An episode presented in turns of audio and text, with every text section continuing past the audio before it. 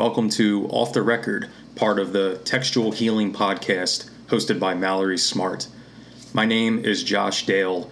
I am the author of the novella The Light to Never Be Snuffed, out now from Alien Buddha Press. I recommend pairing this reading with the song Jack the Riffer by the band Acid Mammoth. It'll be quite the trip. On the day of the ant invasion, my parents missed their second mortgage payment. It'll be hard to sell the house when it's eaten by ants, Ron, my mom said from the foyer. She wielded two cans of Mr. Yuck and sprayed the floors. Gotcha, little bastards. They're in the garage. Goddamn the big ones, my dad said. He stomped into the laundry room and retrieved the vacuum. He knelt to find the outlet, crushed ants on the floor. The vacuum roared to life. The plastic wheels and suction did the most. It was like a fighting game, but in reverse. My parents, with their killing machines, backed closer to each other. It was in the hallway where my mom bumped my dad with her butt. He turned from the chaos, put his hairy hand on her shoulder, and shoved. My mom slid where she sprayed. The thud rocked the house. She bounced back and dropped a can, rubbed her forehead with her hand.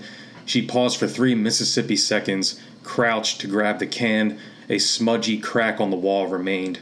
On the day of the ant invasion, I saw my dad assault my mom. I did all I could to not be yelled at by him. I grabbed the broom that towered over me. I kicked the bristles with all my might. I brushed the ants into corners. A pile of them formed under our family portrait. All of us were a little bit younger, a little more together. An ant crawled onto my hand. It tickled and didn't look mean. I studied the hand and the antennae saw just how squishy it was between my thumb and pointer finger. Some goo popped out like a mini slime balloon. I wiped the guts on my shorts. Stop spraying, my dad said. He yanked the cord out of the wall and huffed a lot. They're not supposed to be swimming in it.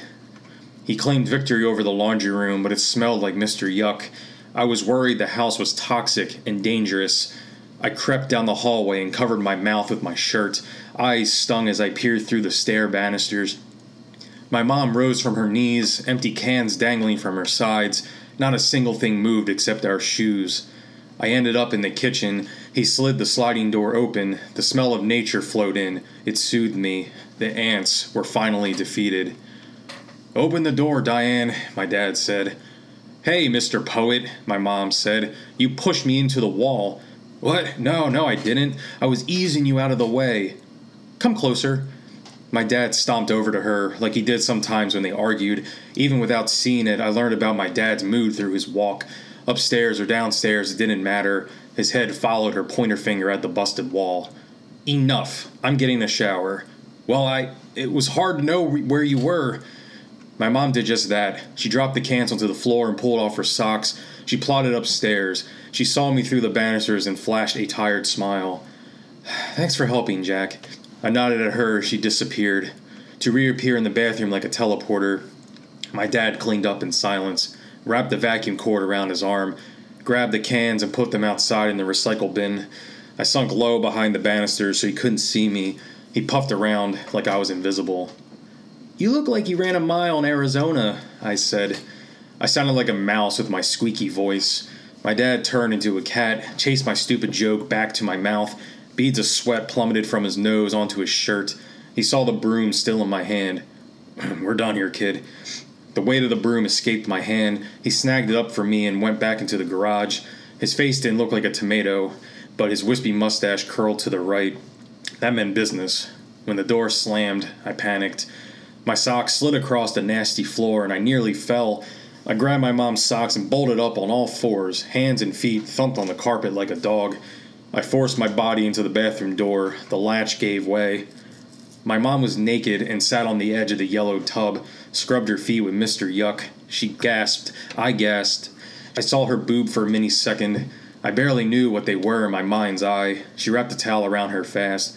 Jack! Shit! Taki mushrooms! You scared me! It felt like I crossed a line that should never be crossed. Her face was red like my dad's. It was a brief standoff like in those cowboy movies, all quiet and still. My hands tightened around the stinky cotton. You. you forgot your socks, I choked out. She smiled at me, but her eyebrows arched like tunnels. Is that all? The bathroom and kitchen floors were made of linoleum tiles.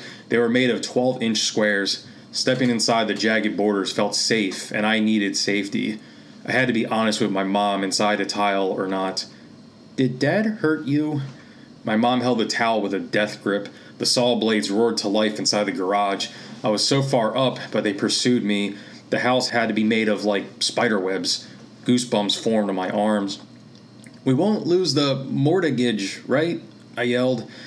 She scratched at her head, leaned into it like a dog. The spray made heads itchy.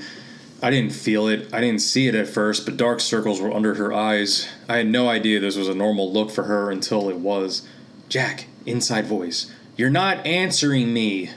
If I turned my Game Boy volume up to the max and rolled the batteries around, it would make a similar sound. At least the fiddling was in my control. Those saw blades screeched and cut into my eardrums like the firework factory caught fire. Why are you yelling? The saw is loud, Mom. She knocked the brush off the tub's edge. I slid, alright? And no, we won't. It came to a stop near the drain. I held them tight together within the tile. They throbbed. The blades stopped. A clunk echoed through the room. I flinched. My mom flinched because I did. My inside voice resumed. How much more will Dad be sawing wood? Until he's done with his orders. Where's my Game Boy? It's in your room. I jutted back so my feet were half on the tile, half on the carpet. And Jack, my mom continued, covered in suds, her feet were inside a tile. Always knock when girls are in the bathroom. It's polite. I nodded, threw the socks away, and jolted. Close the door, please, my mom said. I went, oh, before correcting my actions. The saw distracted me way too much. I hopped a couple of feet into my room, heard everything between the feather walls.